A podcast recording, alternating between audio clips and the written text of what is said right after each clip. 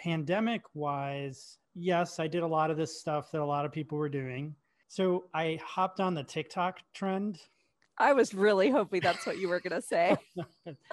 so no, I don't do any dances because uh, even though I have Latino oh, genes, I, I, I, was hoping there was a dance TikTok. I just I can dance, but I'm not so sure I'm ready to, for everybody else to be watching me dance. Um, so I did partake in watching them. Just have to tell you guys the visual I had when part that little thing with the air that flops all over the place that's outside of like car dealerships and stuff. It goes to the left and the right and the front. That is the visual I had of Neftali dance TikTok. Please don't be a flopper, people. Please.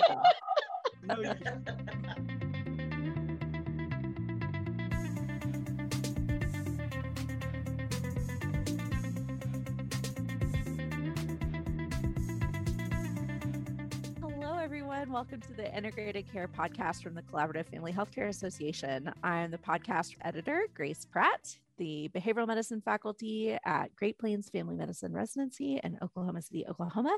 And I am joined by four of my five co hosts today. So we almost have the full team. We are going to talk today about the year anniversary of the COVID 19 pandemic. And I'm curious to hear from you guys what in your mind was kind of marks the beginning. Um, and then we're going to reflect back a little bit and then look forward and see, you know, what are the challenges moving on. And of course, tie it all into integrated care. Um, but I thought it might be a fun little icebreaker to hear from everyone as you're introducing yourself. What, if any, pandemic trend or bandwagon did you hop on this year? Uh, I think that the isolation drove all of us to do kind of funny things. So I'm curious to hear from you what you took part in.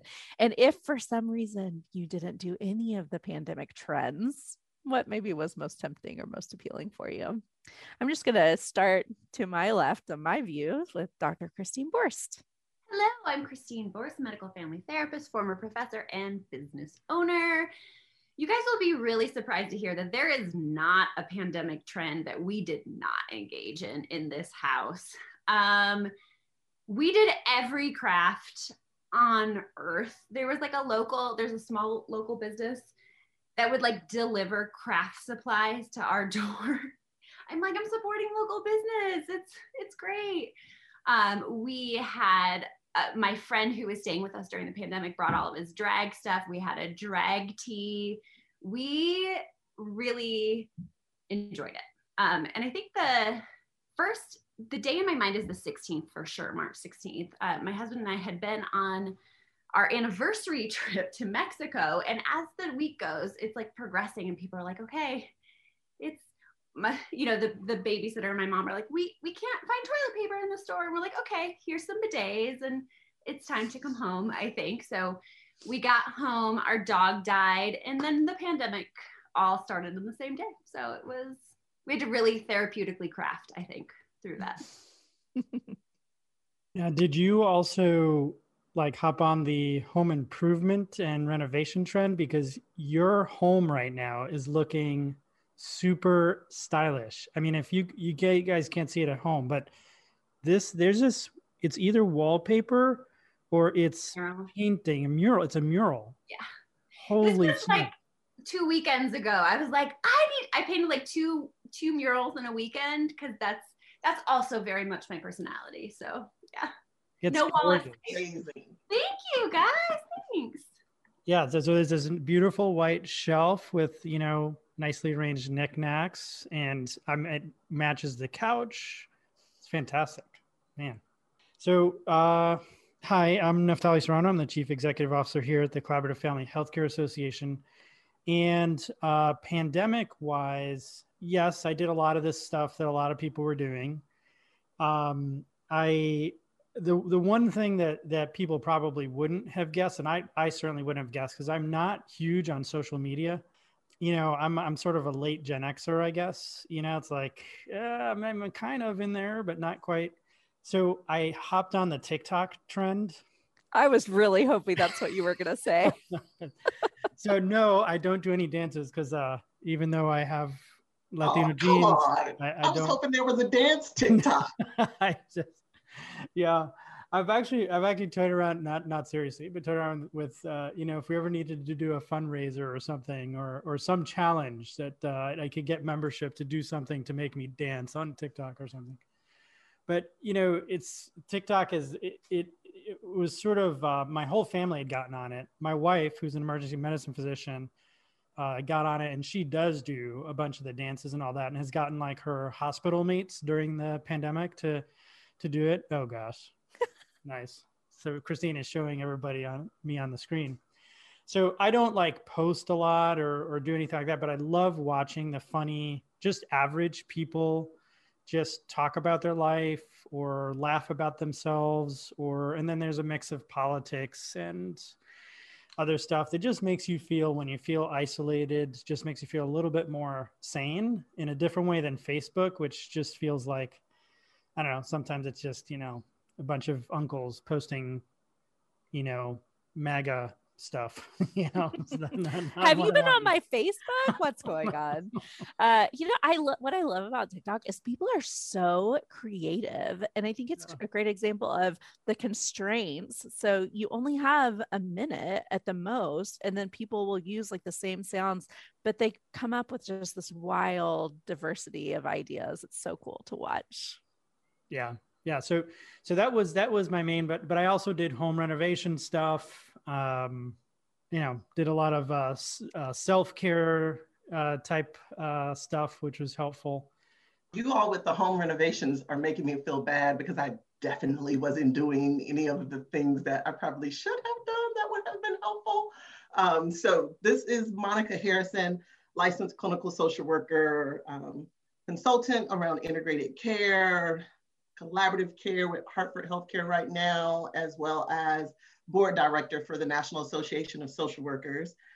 That's already a mouthful and enough. Um, you know, I did start to have a bigger presence on social media, which other than Facebook, like that was pretty much it for me. So getting Instagram and I viewed TikToks, although I did not record any.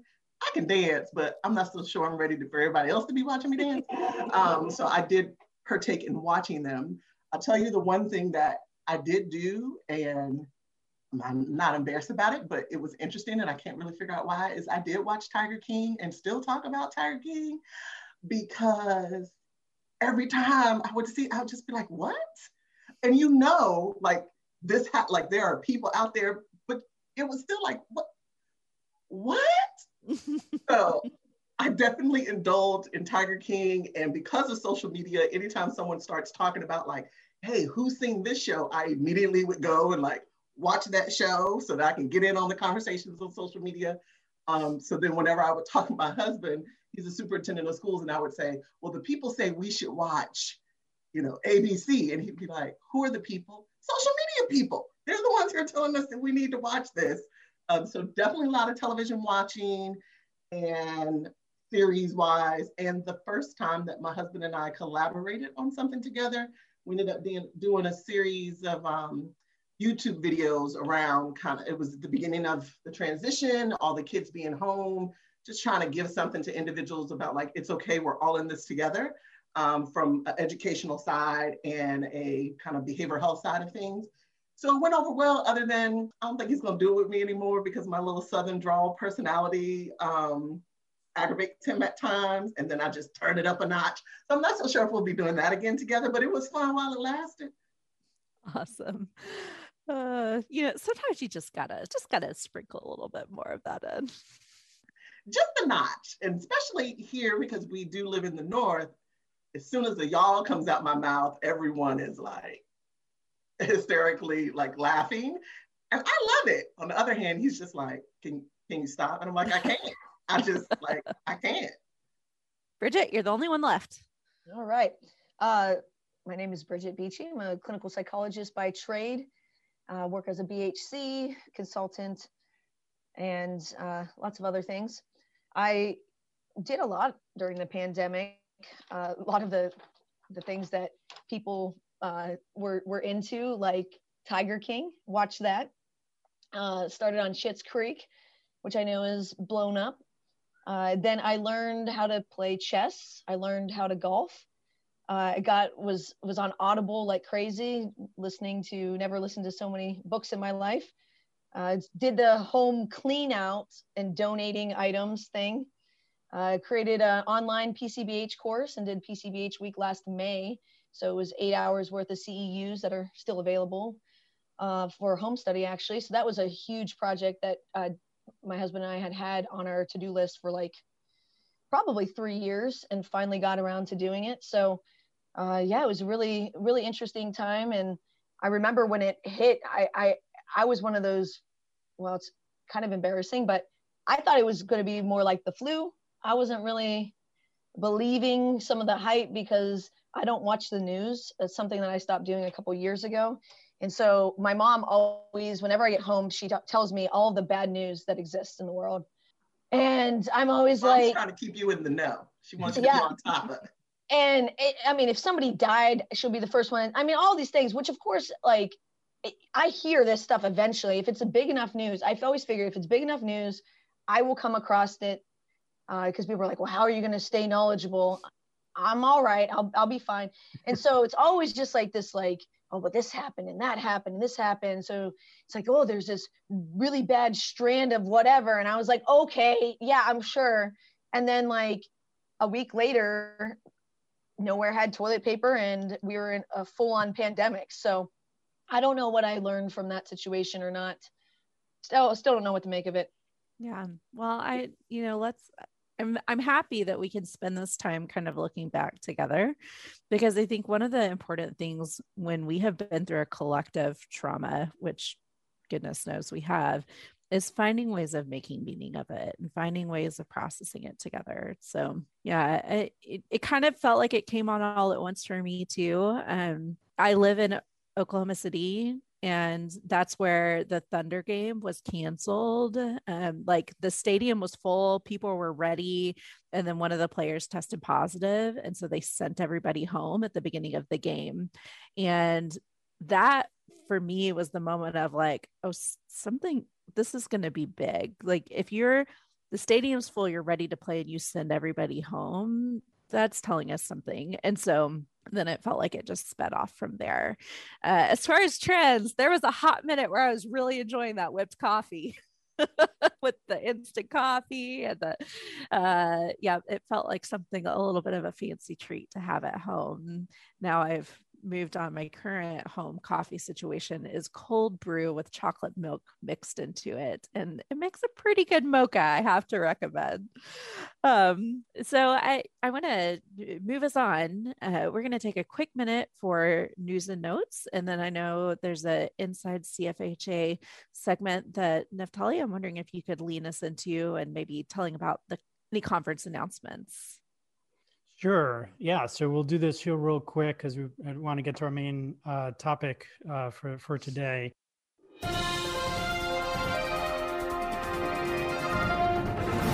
News and notes, real simple.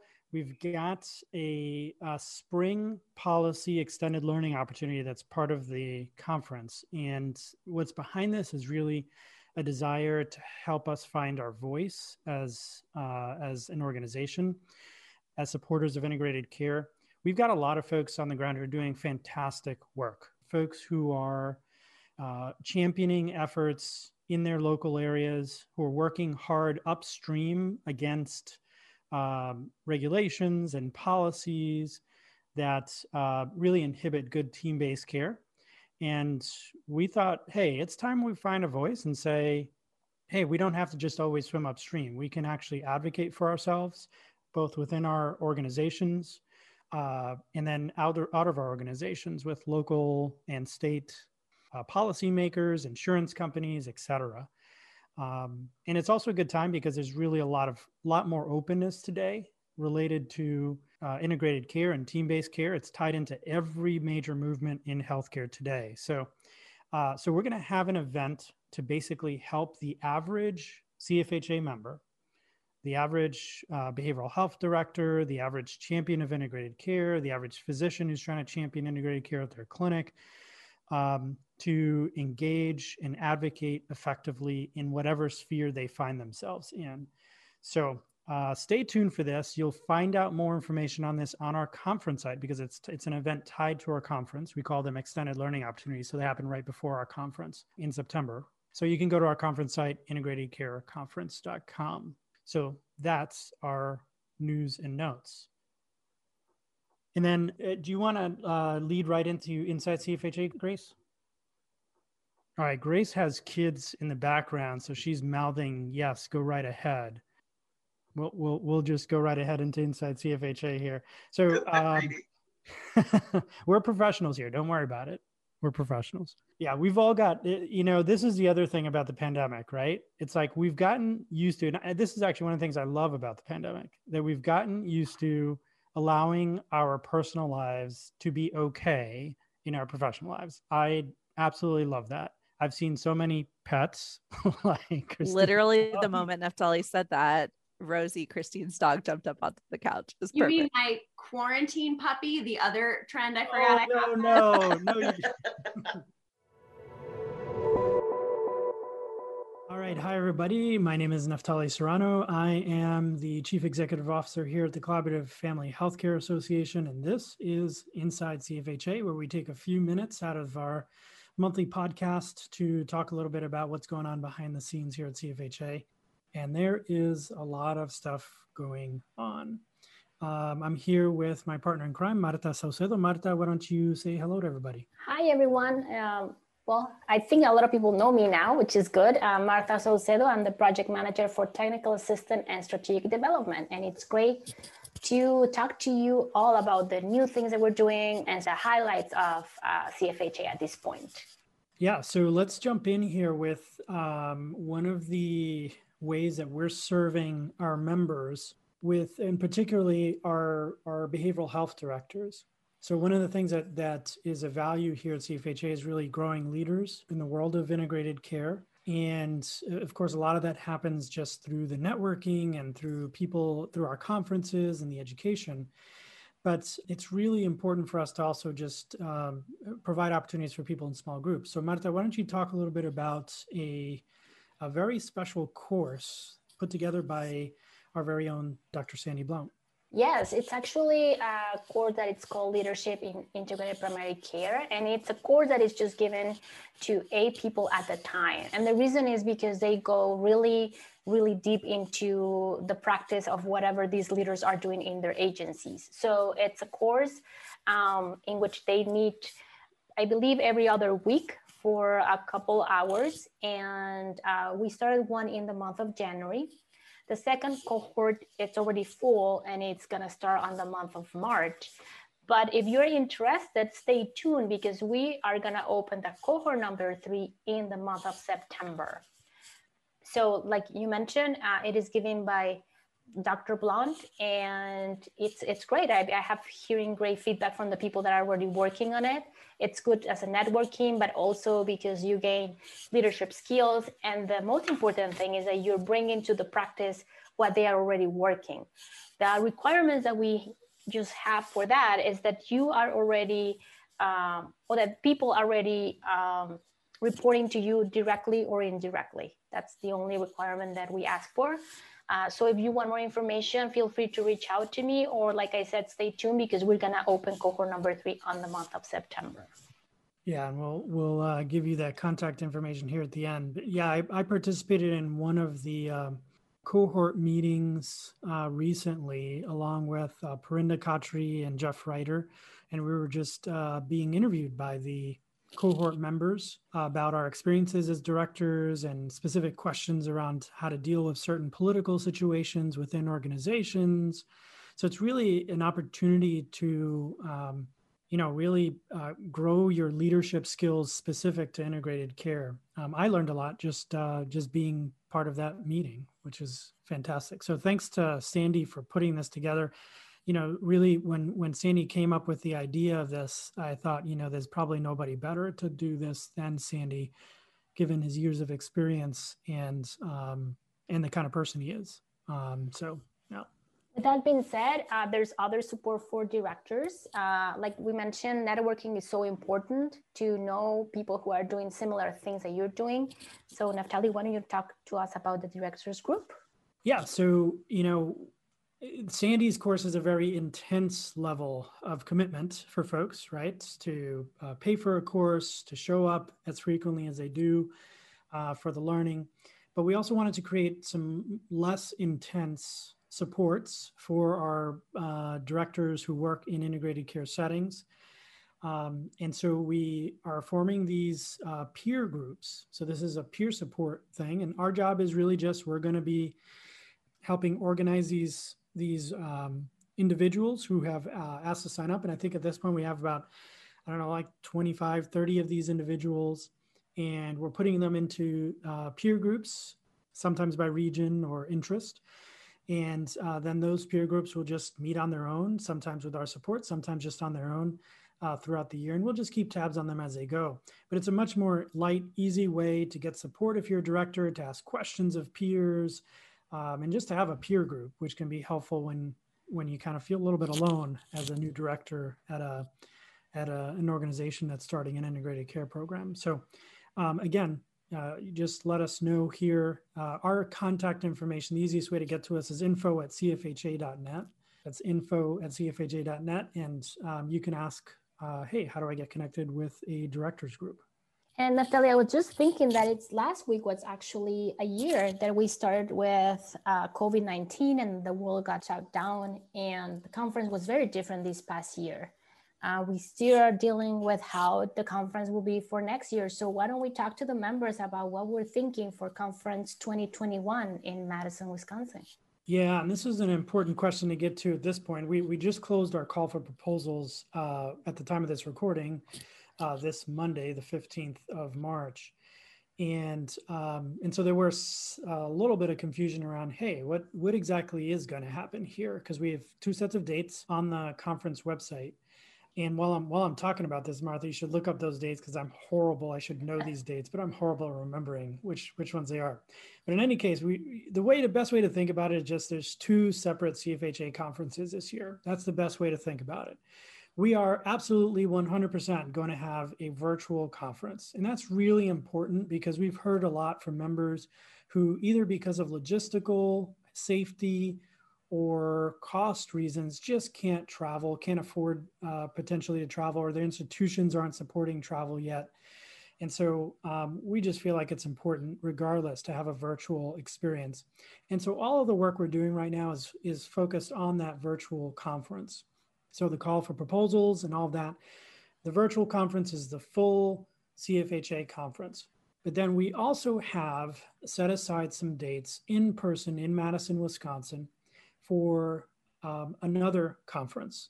Now, it's still a CFHA conference, but we're not going to put that together till later in the year as we assess conditions on the ground and nationally for our members to ensure that it's the right kind of experience. Obviously, if it's not possible, not safe, uh, things have really still not turned around enough, then we won't be able to have that experience. But we're hopeful that we'll be able to have an experience on the ground in Madison, Wisconsin for those who wish to and desire and, and are able to make it to the conference. But it'll be a different experience than the virtual conference. So for example, will will this this the in-person conference is likely to be much more focused on networking, on you know sort of reconnecting with folks.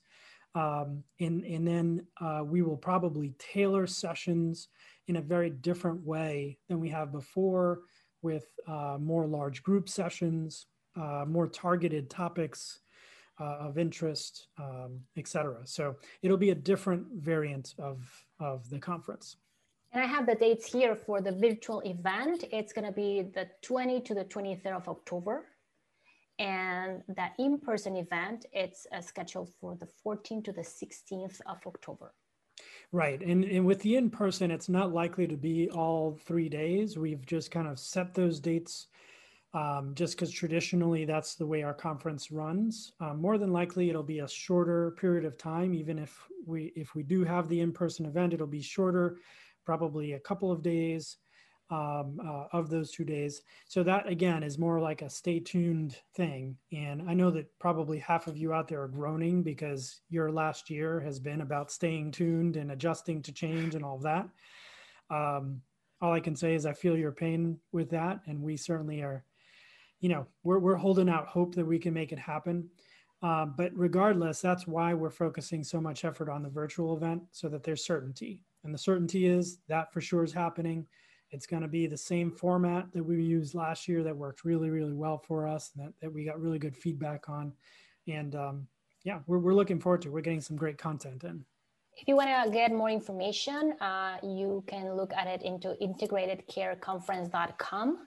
Uh, remember the topic of that this year is justice, health, equity, and reducing the digital divide. Join us. Uh, we're starting to receive the proposals, uh, a lot of good topics. Um, our um, compromise to you guys it's also that you are satisfied with the conference with the content and we did it last year and we are committed to do it again this year all right well that's inside cfha there's a lot more going on. It feels like there's more going on than that, but we're not going to bore you with that. For Marta Saucedo, I'm Neftali Serrano. Tune in next time for Inside CFHA. Thanks. Thank you.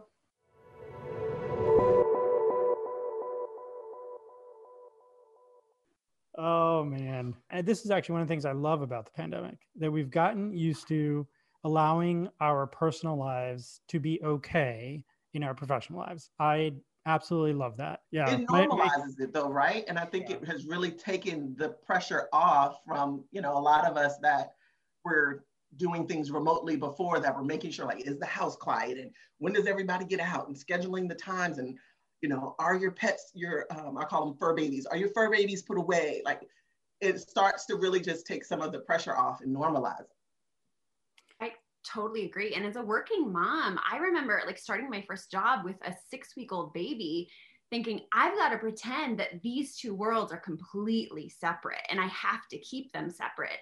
And it's been, and like Monica said, for someone who's worked from home for years before this, it's been so empowering to just say, I am a mom and a professional. And guess what? We all have home lives it's not something to be ashamed of. Like, let's, how can we use this to really connect more with the people that we're working with? Because everybody's there, right? You're seeing clients and their kids are running through the back or whatever. It's, it's, it's so humanizing. I love it.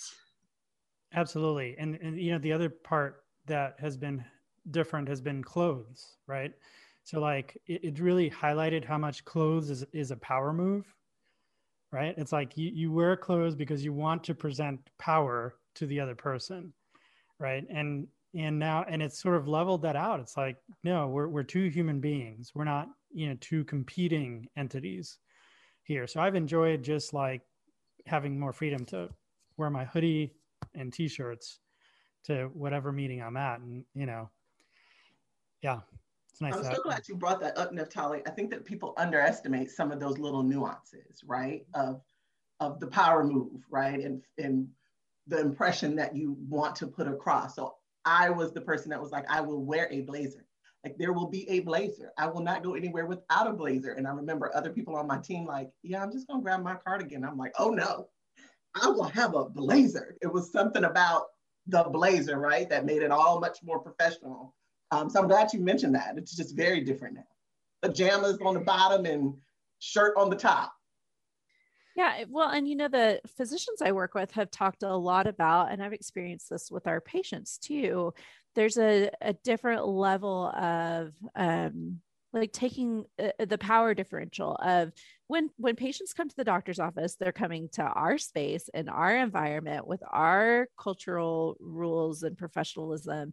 And one of the nice things about the shift to doing a lot of telemedicine is then we're kind of going into the patient space and they're in a place where they feel comfortable. Now there's a lot of risks and we've talked about some of those risks over the course of this year you know when we had our podcast about um you know intimate partner violence and we you know there's issues of safety and confidentiality but there are some ways that shifting out of the clinic environment has kind of created some some change and some safety for patients in a different way. I, you know, this is just such a nice transition. I wonder if there are other things that you guys notice as we're reflecting back um, that the team dynamics or patient care have been impacted by the pandemic. Well, before we actually move on to that, I wanted to stick with the whole power thing because I think that's the thing that um, when I reflect on the pandemic, I think a major theme is the reconfiguration of power, like across all of our lives. Um, you know, we saw obviously a key component with the pandemic was was the um, response to um, uh, George Floyd and his murder, uh, Breonna Taylor and her murder, and one of the things that happened as a result of that, together with the collective sense of vulnerability that we all had, was a sense of understanding the power dynamic in our social sphere and how the power that exists in the structures of society were differentially impacting our uh, brothers and sisters of color right? And and and being more aware of that power and and actually beginning to feel how powerful that was that it's not just like oh this is an exception you know this is one bad cop this is one bad situation. Being aware of that power i think i hope certainly but i also i, I do believe this will have a lasting impact. Like that's um it, it, it reconfigured a sense of awareness of what what power felt like in the in our in our culture and our society. And it's interesting because it's all led to discussions of other other forms of power differential. So it's heightened the conversation around income inequality for example right? Which is really about power. It's about certain classes exercising power over other classes. And so the idea that that in a year's span really translated to um, some really tangible change say for example the child tax credit that was just passed as a, as a result of the stimulus package, you know, that's really an experiment in basic income for children, which is a reconfiguration of power. It's it's saying we're going to take wealth, which is really power, right? Tangible power, and we're going to say, you know, children deserve the resources necessary for life. You know, they they deserve money for food and shelter and all of this, so we're going to give them uh, uh, basic income, right? I, I can't conceive of that conversation pre-pandemic, right? Because I think we weren't aware of power and the way that it's exercised in in in our culture and our society. Um, and, and so, so I think to me, that's I'm I'm so much more aware of that uh, than I ever was. I think those the awareness with that, with the pandemic happening and social media, like everything just got out quicker and more, right? Because it's not like the power shift wasn't happening before, the inequality wasn't happening before.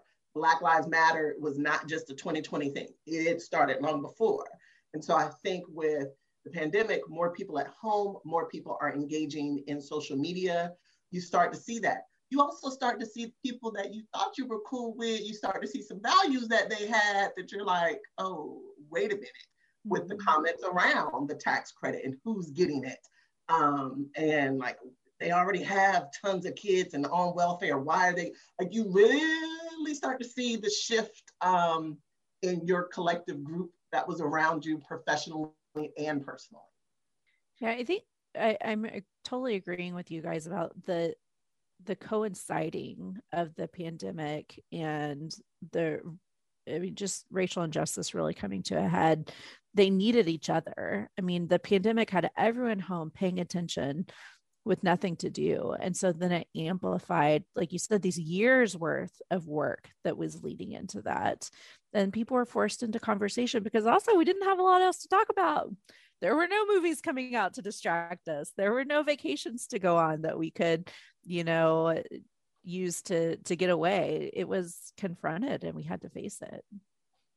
I think we also you know, kind of leading into your question earlier, Grace, I feel like, anyways, for me, some of the colleagues that I've worked with and talked to, there was also a shift in the thinking of power when it came to behavioral health within integrated care, right? Because things were happening so quick. Like in the beginning, I mean, I was kind of like Bridget, like, okay, like just wash your hands and like, yeah, you'll be all right. Um, but then as things started to change, PPE procedures were put in place in the clinic, but you also started to see this divide from being in clinic with the providers to now people are going virtually and having to figure out how to make that work. Um, a lot of places kind of went back to traditional behavioral health with just putting a bunch of patients on the schedule for the behavioral health clinician that's virtual and had a real struggle trying to figure out that warm handoff piece within the context of virtually. And so we started to see some shift and change and back to that power struggle of having to say, I'm a billable provider, like you're a billable provider. Like, let's figure this out how it's going to work virtually. It was interesting when the pandemic really went into swing in the March, April, May zone, how the medical visits tanked and the medical system was not used to us having to go to patients. Whereas honestly, I felt as a BHC, I know how to scrounge, I know how to weasel my way into anything to be able to get patients the help that they need. So I was going to our clinic managers, our site directors, and saying, "Hey, let's uh, take a page out of out of a BHC playbook. Let's call patients. Let's check on them, uh, and let's be more flexible with our visits and offer more of the telehealth." And through the whole pandemic, the BHC visits in our organization went through the roof. Medical was tanking, and then they kind of got on board and said, "Okay, so if patients aren't just going to be served up to us on a platter." how do we go get them and uh, i don't know i don't know exactly what that all means other than it was kind of neat to see that some of these the, the skill set of a bhc was able to get us through uh, a tough time. And it shifted medical's thinking to say that this isn't about providing well child checks. This isn't because there was well if we can't do a full visit then we can't do a well child check because we're not going to get paid. It's like well, we're not in the business of doing well child checks. We're in the business of taking care of people. So even if we call them and we can't get paid for some aspect of that visit, uh, doesn't mean we shouldn't do it and doesn't mean we shouldn't do it and then advocate for it. So just like really opened up, I think a lot of folks' eyes about that. I didn't accept the premise that, oh, we're in a pandemic. So now we're going to be really bored and we're not going to see anybody and we're going to stay home. I'm like, I'm going to the clinic every day. I'm calling all of my people. I'm checking in on everybody. And then I'm going to the physicians and say, who on your schedule are you worried about who might be impacted a little bit more because of the pandemic? And I'm going to call these folks and offer them a visit. And it is crazy the amount of people who were in absolute tears when they were like, so you're just calling the check and see if like we're, I'm a, we're, you know, we're okay. It's like, yeah, like I was wondering if you wanted to do a visit because we can do it via the phone. And tears and I feel so supported. And it was a really good opportunity to be able to connect with the community and say regard and I was like I'm not even worried. We weren't even sure what we get paid for. And I'm like I don't care. I don't care for what we're going to pay for do the right thing and everything will work out from there. Yeah we're a social worker by the name of Zach Cooper in South Carolina um, recruited me to do a little uh, survey study with him. We just actually submitted to uh, Family Systems and Health, our, our uh, organization's journal. And it's just a retrospective study on clinics in during the pandemic and what changes they saw. And uh, one of the things that and it's just descriptive data so it's it's uh, you know too small a sample to really do any predictive statistics but one of the things we saw was that clinics that had you know it seemed like clinics that had pre-existing healthy organizations in terms of their integrated care fared better than likely clinics who did not have. And maybe that's what you're talking about, Monica. And I definitely saw this too in our consulting work. There are a lot of clinics that just didn't have a healthy integrated care team, um, reverted back to more of a co located specialty mental health model of working. Clinics that had really active um, integrated care teams were able to maneuver that transition and make things like that proactive panel scouring work that Bridget's talking about, um, figured out ways to do warm handoffs in a telehealth type environment, even if it wasn't the same as uh, what was happening before. So yeah, I, I, think I think it speaks to to the testament of how you know integrated care is not just dropping a mental health professional onto a team. It's really about transforming the team and how the team operates. And I do think that the behavioral health professionals uh, did show their clinics how valuable behavioral health is and how, how great it is to really flexible uh, behavioral health team, right? Because you're you you have someone like Bridget on your team who has that attitude of I'm going to go out and get them, and I'm going to do whatever I can, phone, video, and whatever. We'll we'll we'll make it work. We're just going to go out and make it happen. I call that the can-do attitude. Yeah. yeah. You know, we talk about behavioral, like integrated care being good for the patients, but also good for the team.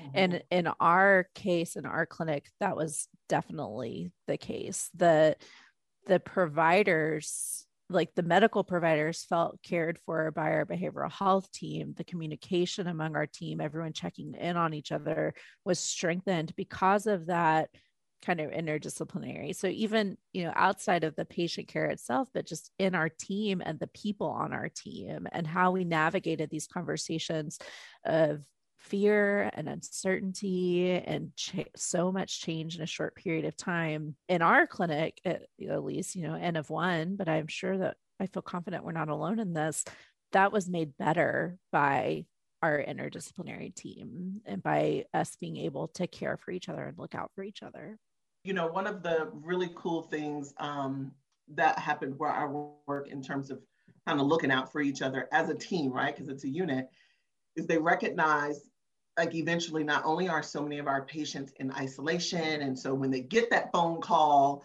um, saying like, hey, you want a session? It's like, yes, but then the need to set up something for our own staff. Um, so the system as a whole created and staffed it themselves. So it wasn't like a separate EAP, um, you know, EAP clinician type of thing, but it was particularly just for staff 24 seven. If something is going on, you need to talk to someone, you pick up, you call this number, someone's answering.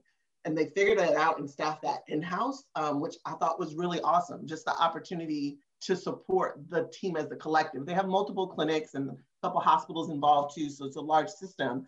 Um, but setting that up to take care of your staff, I think is so essential because your staff have to be replenished in order to continue to provide this excellent service to the patients as well. I think that brings it full circle to what you guys were saying earlier that there's just, instead of it being your work and then your life, that it is impossible. They are intricately interconnected. It is impossible to tease that out. And this kind of gave organizations and maybe employees as well permission to talk about their personal life and all of us coming together and saying yeah if if our folks aren't okay if our employees aren't okay uh, or, or, they need support in their way that's going to impact their their work there's no there is no separation between the two and every all the books i read on audible uh, all the business books and leadership books i read over the last year all say that it's like an absolute myth that th- this thought that like oh i'm going to just leave work at work and home at home uh, bring your full self to work. I think literally every single leadership book was like the very first thing you need to do. It, it reminded me of uh, what we say with patients. Yes, you have your evidence informed interventions, but the very first thing you need to do is get to know them. In my case, it's via the contextual interview. And uh, every leadership book's like, forget every strategy. None of that is worth anything if you don't have a relationship. So stop everything and get to know your employees. That's kind of neat that on a more global organizational scale, we stopped and actually took into account the context of our employees. Yeah, as long as you don't do it the way Michael Scott in the office does. I mean, there are some boundaries we should have. I don't think anyone should be taking any business leadership advice from Michael Scott. he actually, though, if you've watched the show closely, he actually had some of the highest sales. And when the his the district manager brought him in to talk about what he did, I mean, it went over horrible, but he actually did have some of the highest sales and they wanted to know how he did it. Just saying. Sales good. Leadership, not so much.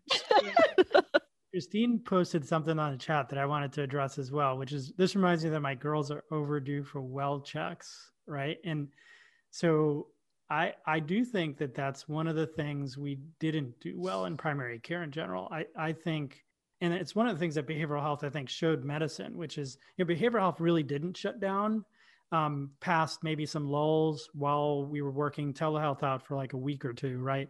But like behavioral health went full bore and got maxed out, and medicine shut down for a long time in in some cases. And I feel like we did our patients a disservice because um, we're learning, especially now. Like we, and obviously we didn't know a whole lot of that information at that time, but like you know, we're learning. Hey, we can do this. We can see patients virtually and in person safely our medical environments might be the ma- most safe environments our patients go through um, you know better than walking through a supermarket and that that i think is a regret because we had an opportunity to really support more individuals keep up with care um, play a role in in an important role in in uh, in supporting our patients through the pandemic and so I, I, I reflect on that and I think, yeah, there's, there's a lot of people like your kids, Christine, who, and worse, obviously with chronic conditions and things like that, who delayed care and, and just kind of didn't stay connected enough to their,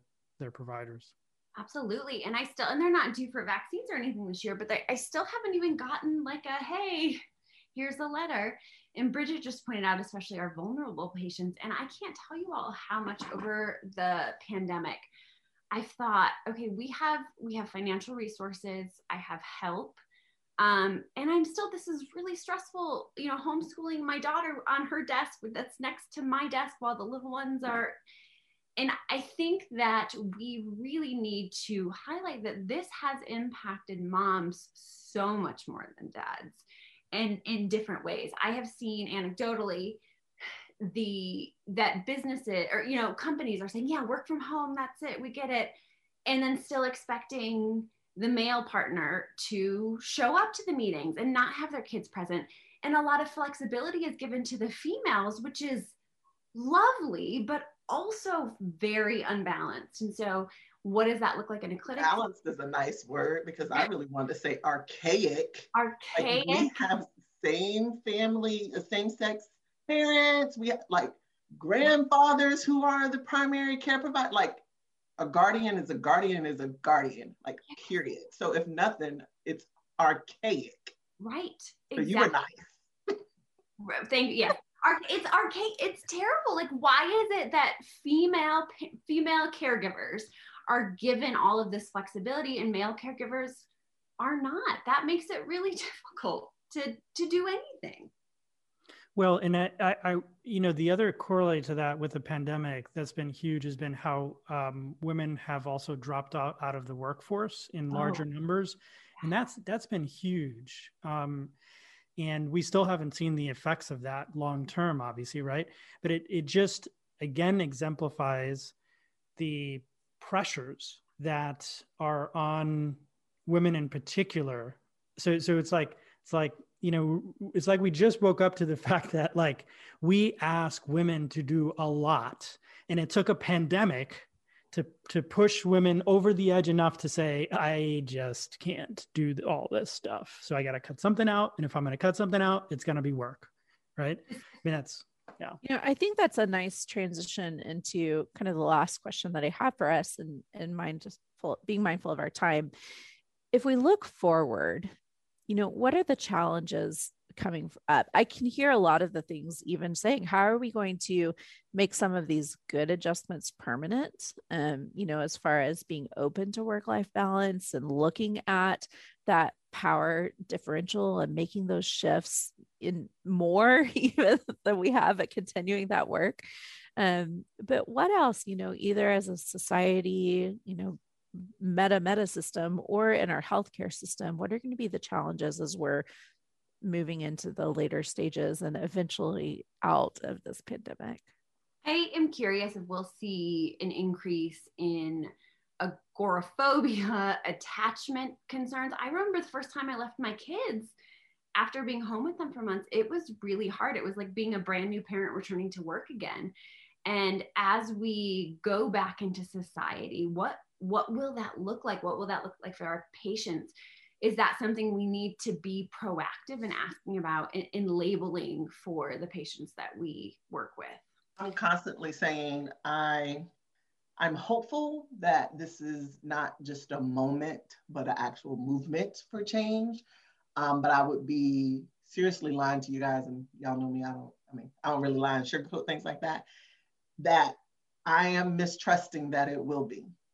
Um, I, I oftentimes, I don't, don't lose sleep over it, but I oftentimes worry once things go back to whatever the new normal, air quotes, um, will be, what is business as usual? Like what's gonna be cut out for our patients, for us as professionals, for kids that have been doing remote learning for so long, like the next day is it just go back five days? And the anxiousness that that has already started to occur for some kids in my area who have you know been out and now go back you know for five days. It's a um, big push for vaccinations. For the most part our state has been doing really well with that. But then it's so since it's that push then now is everything just going to go open back up and everything's supposed to be normal again? Or my providers who had to stop and now think about domestic violence via telemedicine. So are you going to now not think about those nuances when the patients start returning in the home? You know, like I do have this angst of all of the good things that have happened. Will they stick and this be a real movement? Or will this turn back around and we'll be like, oh, okay, well, this was just that moment and now everybody just move on, you know, from social justice, the, like the whole nine. Yeah. yeah. And some of that, I think, you know, the system changed so rapidly that there's going to have to be a lot of infrastructure that then comes under that to support a more longer term second order change. Um, because like thinking about telemedicine and how useful that has been for patients but we're getting email updates all the time okay here's the new date that that's going to be cut off that it's not going to be paid for anymore and they'll pay for it for this oh well they extended the date but it's it doesn't sound like for a lot of these pairs that it's intended to be permanent. And so what is that flexibility going to look like long term? Because i mean we have seen so much innovation and so much creativity and so much you know coming together to find creative solutions to these impossible problems that have popped up. But for them to be sustained there's going to have to be a whole lot more structural change. Yeah i think also I, I want to reiterate what you said, Monica, that that's one of my angsts as well. I think I think there's so much good that has come even in the midst of like how ridiculously horrible all this has been that um, I do wonder how much of this is going to stick around. Um, and you know, my answer personally is just like, well, part of that just depends on me, right? I I have to I can only control me. I have to, you know, make commitments in my life to swim a little bit upstream of society right? And to say no this I, I need to make investments in the way that i live the way our family lives how we invest our time and effort and how we champion things that are important uh, to us right? So there's that personal commitment. And i know from a from cfha standpoint i mean that's why we're, we're really putting a lot of effort as an organization into saying do we live out our values and specifically do we live out our values when it comes to things like health equity right? We've talked a lot about health equity but do we really do do we care about actually seeing that the gap between um, majority and minority cultures is bridged uh, with regard to health? And if so what's the evidence of that? How do, how do we demonstrate that?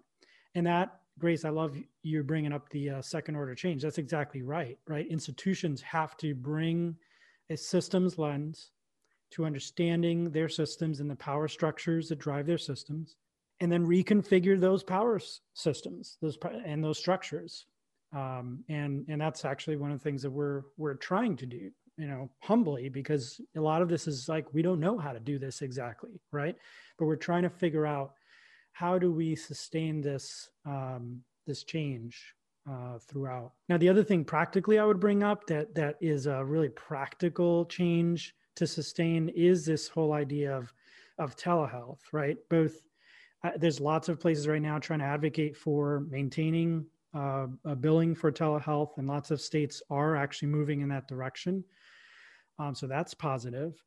Uh, but then it also like it changes the dynamic of integrated care um, so you have to really be clinics have to be thinking about. So in, in the study that that I mentioned earlier that Zach and I put together, there was a drop in in warm handoffs across clinics, and that's one of the hardest things probably to translate uh, in a PCBH model, uh, especially uh, into a telehealth environment, right? So clinics are going to have to figure that out because I think a lot of clinics will be using telehealth to solve some basic problems, like I've got nine clinics Six of them are rural clinics. I can't afford to put a single BHC out there, but I can I can put up put an iPad in an exam room, right?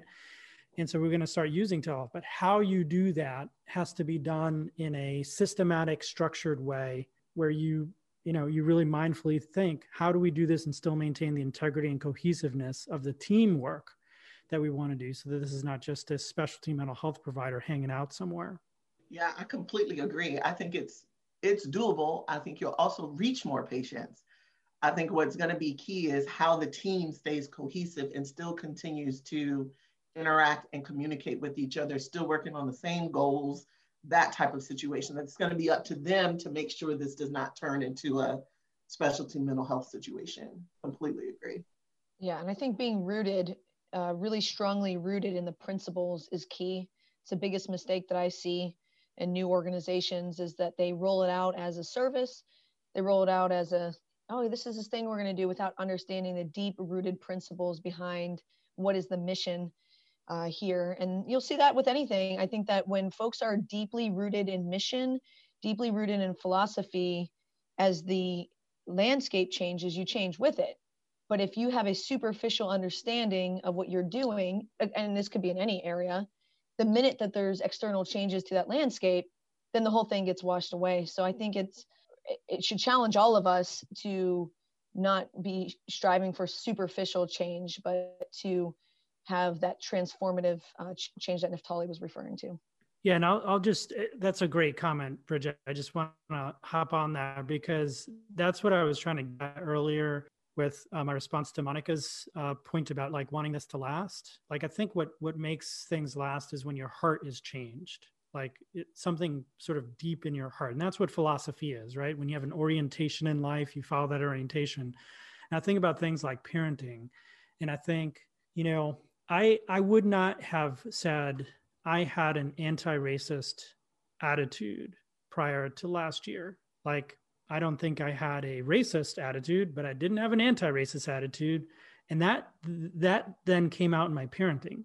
Right, I I, I wasn't raising kids uh, proactively to be change agents in the world in that way, and that's changed in me. And we've had dinner table conversations many, many times over the last year with my teenagers and my middle schooler about things that I feel a lot more uh, necessary to and empowered to talk about related to race and the impact of power in in society and and how you know what that what our values are related to that. So in a small way I, I think that's that's the piece that i hope uh, has happened to a lot of people like it has happened to me where it's like no my heart has changed here. Like this is not an optional thing you get to participate in. You know this is just fundamental. And you're right bridget that that applies to yourself as a person but also it applies to your clinic. If you understand the mission of primary care and you are designing your service around that mission which includes obviously behavioral health integration but includes all sorts of other team-based activities and development then you know you're going to be able to adapt to whatever happens in your in your sphere and you're not going to fall apart. But if you're not tied deeply rooted if you're not deeply rooted to that mission you're going to have you know a bunch of team players pulling in different directions just have to tell you guys the visual i had when bridget was talking and the team is not founded in the mission and falling apart that little thing with the air that flops all over the place that's outside of like car dealerships and stuff. It goes to the left and the right and the front. That is the visual I had of you are not grounded in your mission. You're just going wherever, wherever the, the administration tells you to go. You're just flopping around. Please don't be a flopper, people. Oh my gosh, if that is not the most perfect place to end this conversation, I don't know what is. It thank you so much for all of your words. This is really inspiring to me personally as I think about the ways that um you know, I'm looking at the changes that have happened in our clinic and thinking about ways to make them permanent and provide second order change for our clinic and then also for me as a person. So we have just a couple of things left. We have our special segment, um, eh, which I'm going to let you introduce that, Neftali. Sure. So um, this is a really uh, cool special segment. Um, we have within our organization a group uh, that focuses in on the Latinx population and empowering healthcare professionals to work with uh, Latinx patients and their families. And so they came up with the idea of producing a special segment for our podcast to help educate and empower you all out there um, to learn how to best work with your Latinx patients. So, the host of this um, uh, podcast segment is Norma Bali Borrero.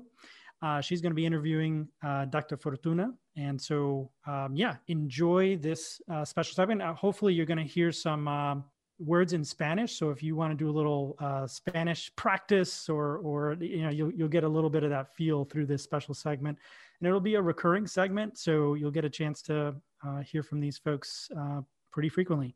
So, here's Norma. A big warm welcome to Dr. Lisa Fortuna. Thank you. All right, so we're going to start off with our first question, deep thoughts here, uh, talking about uh, identity. So, how do society stereotypes influence you as a woman, as a professional? Well, you know, I think some of the challenges are in terms of being a woman, um, being Latina, Puerto Rican, you know, also identifying as um, a woman of color, Afro Latina, um, you know, all those intersections, I think, you know, are both strengths and are also challenges, right? Because, you know, I, I think in the field that I'm in, which is medicine, which is research, you know, there's often um, an interest in creating diversity in, in those areas, in those professions, but there's also, I think, often questioning uh, of what people who who are, you know, coming from, you know, diversity, communities of color, what, what we really contribute to the field. And I think some of the challenges are um, how to contribute from your own point of view in your own uh, experience and awareness you know and that that contributes something different than what people expect you know I, think if you can fit a mold of you know this is how you do science or or this is how you work with the community or, or this is how you offer mental health um, in traditional sort of frameworks um, when you bring something new new ideas because you you're coming from a different uh, viewpoint and experience, then then that's not often easily to implement or to break through what people's expectations are. You know, even though it could be a tremendous place of creativity, right? If we can add in all these different voices and perspectives into what we're trying to do, both in science and clinical and public health or whatever, if we can have those multiple voices, we could do so much more. But often um, it, it's seen as foreign, right? And, and it's not always easily accepted. And I think that's that's where the challenge is because I think we, you know, if we have diversity, we can bring so much more to the table, but we have to get it to the table, right? And the table is not always uh, having a, a, a chair at that table for everyone to be able to do that. And, and, and you have to really push and persist. And I think that's a challenge. Yeah, so I'm I'm hearing that there are barriers not only systemically but also those intrinsic barriers of uh, that people bring in like this is what science is supposed to look like this is what uh, psychiatry is supposed to look like um, and so it, it's almost like there are trying to stick with the table analogy uh, like there are many tables and not enough chairs. Right exactly. You know many tables not enough chairs and you know certain people get to be on the chair sit on at those chairs right? So you know and I, and I think that's that's systemic right? You know from our clinical practice to to research to the to the fact that there are a lot less women and people of color who get funded by national institute of health you know um, and to be able to do research. And and that's unfortunate because i think you know to be purely honest i think we all lose when we don't have the, the, the diverse perspectives, you know, um, from our communities, um, people who have different viewpoints and experiences to bring to science and practice. If you don't have that diversity and, and multi-voice capacity, multi-experience capacity, we all lose in terms of what we're able to attain. So, looking specifically at health, what do you think are the biggest needs in healthcare right now? Mental health care? Yeah, I mean, you know, I think access, you know, where people universally where people can access the healthcare that they need when they need it in the right time in the way that they prefer um, you know and that's a, that's a, a tall order, right? In terms of really being able to create health services and mental health services that are, again, accessible to all, you know, responsive to their preferences in terms of culturally um, how they can access it. Do they want it digitally? Do they want it when they're off work? Do they want it on weekends? Do they want it, you know, um, tele? You know, uh, do they want it in person?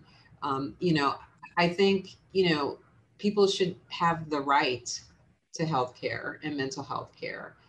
Um, it shouldn't be a, a, privilege. It shouldn't be like if you figure out how to do it or if you happen to have the time and the money and the insurance and you know those things should be uh, absolutely accessible and a right.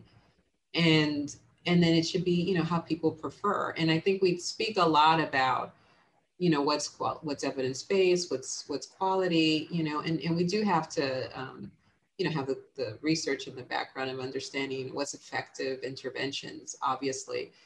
But we also i think even more important is how do we implement those so that people can actually have them and and and, thrive by having these things accessible to them.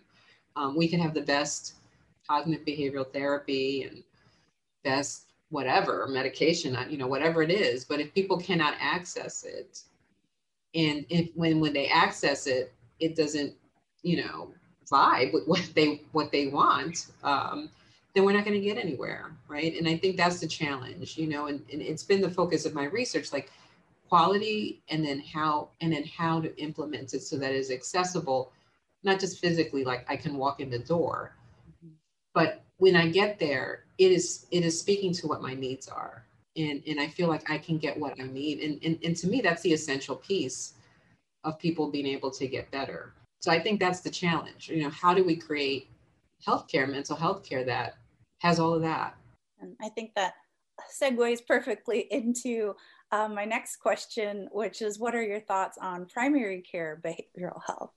Yeah, no, I think primary care behavioral health is is a critical thing and a critical need, and um, it, across the lifespan, right? Pediatric, adult, um, geriatric, right? I mean, you know, I, am a child and adolescent psychiatrist, but you know, I think uh, geriatric mental health is even less accessible. Um, you know, it, you know, in kids have school as another place that they might be able to get mental health services, and we have to build that up. Elders um, can mostly get it through their health care, right, and and their primary care. Um, if they can't get out of their house, there needs to be some outreach through their primary care and other services, right? To be able to integrate that mental health, which we've done a little bit more with kids and less with even uh, elders. But primary care, it's the front line, right? You know, people go to their primary care. You know, we know in the Latino population too, like parents may not go to healthcare for their own needs unless they're like direly needing it, right? Um, you know, women will bring their children right, to their regular visits. And we know that even in the Latino community, people will come and bring their children to their to, to address their needs and their preventative care. We have to grab the mom and the child, right, and make sure that they have the mental health interventions. I mean, I think that's why we have to have models of even dyadic care within primary care and primary care, especially with young children, right? If, if we have moms that are struggling with depression, which we, you know, hopefully are screening, you know, we have to be screening and identifying and also looking at child behavior. Um, you know, we could help families tremendously if we catch maternal depression early, right? You know, what a bigger challenge though is the men. The men don't come anywhere, right? The men don't come to primary care or anything. My grandpa. yeah, you know, and so you know they're, they're even a harder sell. You know, it, it's funny though, but you know when when I worked either in mental health or primary care, you know, the men come from mental health services when the women this is going to sound bad get tired of taking care of it you know and like they're they're just like we can't help you you know anymore. You're gonna have to come and see somebody. We tried you know and and i've seen women like drag men in right? Um, you know unfortunately more ill than they would have been if they had come in a little bit earlier you know? Um, but the community you know tries to take care of that. And when it can't you know it's important for there to be access to to care. And I think primary care doctors are uh, trusted, um, respected, a lot more accessible than me sitting in specialty care, right? Um, you know, if, if I can come out there, we can do all kinds of levels too of care, you know, uh, brief interventions, you know, after we're screening, um, you know, sort of, you know, bridge care, referrals, you know, work collaboratively with mental health services. I mean, there's so much that we can do and across the lifespan and, and even family focused that if we could uh, have models that are reimbursable and sustainable, um, we could do we could have so much more access. And today when we're in the middle of this pandemic uh, where my primary care colleagues are telling me that they're holding on to a lot of very complicated mental health needs within primary care because there are not enough specialty care services to refer to they're really relying on both their integrated behavioral health uh, you know embedded providers and uh, and consultation from uh, behavioral health of how they can help manage. Um, you know, but we're finding it needs it needs the primary care integrated, the behavioral health services integrated, the psychiatry, you know, consultation and support integrated, and and also the integration of addressing um, social determinants and, and, and social needs, all integrated, quadruple integrated, um, is where I think we're getting the best uh, results because again that's getting at what what's your what's your preference? There's some people come in like are really depressed and they're like well you know what? I'm i'm feeling depressed but i need food for my family. I need help with my housing. If you can help me with that i bet you i feel a little bit better you know? And then you and then you start working with that and that's their preference that's their viewpoint. They might get to the point they were saying but even with that like I, i'm still kind of like dealing with things. You add some behavioral health supports you know it's still not working they're a little bit down let's get some psychiatry consultation right? And and, and so we can do that at the pace with the person accessible their preferences working with them. I think um, an important thing that I'm, I'm i'm hearing you say is that especially in in this time with the pandemic and the just multiple needs of multiple multiple generations that like siloed care just isn't going to cut it anymore. Like mm-hmm it's just this this collaboration the integration and then and utilizing that to have stepped care to really help populations but especially with you know latinos to understand the importance of the community and not take that power away from them uh, but just yeah. to like add to add the, the tools to the toolbox. Yep. That's right. So you know so i think there's an opportunity to address some of these disparities um, and we and we have to support our prime as a mental health professional, psychiatrist. I really feel like we have to really highly support our primary care providers because they're actually holding quite a lot, and it's escalating. And I think we're going to see more of that delayed expression of like trauma and and mm-hmm. grief, and um, so gotta help our our primary care peeps out. Um, All right, so now getting a bit more into you know como se dice uh, what are or have been the most difficult concepts, words uh, for you to translate when speaking about or speaking to Latinx patients or speaking to colleagues about uh, Latinx needs? Yeah, I mean, I you know, it depends on who you're talking to, right? I mean, you know, the whole issue of of discrimination, right, and the impact that that has on people's mental health. I think speaking from thinking about the Latinx and even Black community and talking to these, you know, main culture, you know, describing things around discrimination and how that really impacts on people's mental health and wears them down, you know, and, and the disparities and the sense of uh, being not, you know, separated or not belonging, disparaged, all, all, all, those things, how that has an impact on mental health. I, you know, when I describe that, um, and even in the scientific literature, like when I've looked at the impact of discrimination on mental health, you know, it went from, oh, you know, that's not really a trauma, right? That's not really trauma. Like, you know, that's bad. It's not good, but it's not a trauma, right? That's that's how people thought. And then now, as I'm writing about it, they're like, well, of course, discrimination is a bad thing, you know. Well, but so what? You know, like, how do you even sort of conceptualize it as a as a real mental health issue? And and the fact that people can, you know, I've done some research that has even shown that people can even get to the point of not having full. And, and this to me is a really interesting thing. A study that I did where people could not have full diagnostic criteria for depression or anxiety Latinos, but still have suicidal ideation, right? That's that that's that's correlated with either family conflict or, or or or difficulties in the family or a sense of not belonging anywhere. And they don't have all of the depression symptoms, but they have suicidal ideation, like have seriously thought about killing themselves, you know, and, and to me, that's a profound thing. And, and they don't always kill themselves, uh, thankfully, you know, but they have this, I mean, obviously the people that I'm surveying have not, right? Because they're answering the question, they're still alive, but they have this significant thing. And then actual attempts in this study that I did was it was low, even though this intense feeling was there. And and when I published that paper, you know, people before I published it, people were like, well, no one's going to want to. What, it's not important because they're actually not attempting. They're just thinking they want to kill themselves. And I'm like, but you know, that's a significant thing. You know, imagine if you how it is in your life wearing you down, that you have all these issues and stressors and dealing with xenophobia and, and discrimination and all these other things to the point that you want to die right and you're not doing it because why what people say is i can't do it because i have my family I, I, can't you know do anything to myself because you know religiously or whatever. I mean at least those things are holding but you're living with this intense pain right? So um, and i think people don't really understand the, the full piece of that.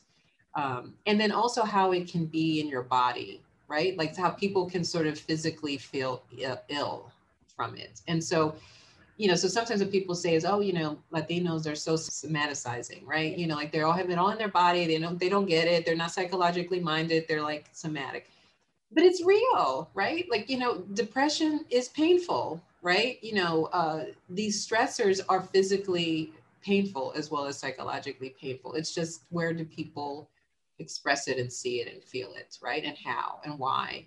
And then sort of, you know, translating back to Latinos, from you know the main culture to Latino culture, you know, what I tell them is when they say, you know, I have this pain and, and this tiredness and this stress or whatever, I may sort of I may translate, well, that's depression, and they might be like, you know, well, what's really depression?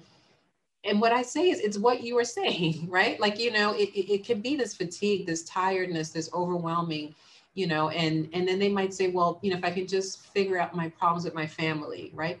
Well that's fine. That's true right? You know if i could just feel physically better that's true. So i think it's just we're talking about the same thing. We just have to know how to conceptualize and translate and understand how people are experiencing these things. It's the same thing. It's how we're experiencing it. And then how do we support people through that experience into health? Well thank you so much uh, dr fortuna. This was so much fun if you would like to reach out to our awesome Dr. Fortuna, I will have her uh, email listed on the CFHA website. And any comments, um, questions, feel free to send them uh, to CFHA as well.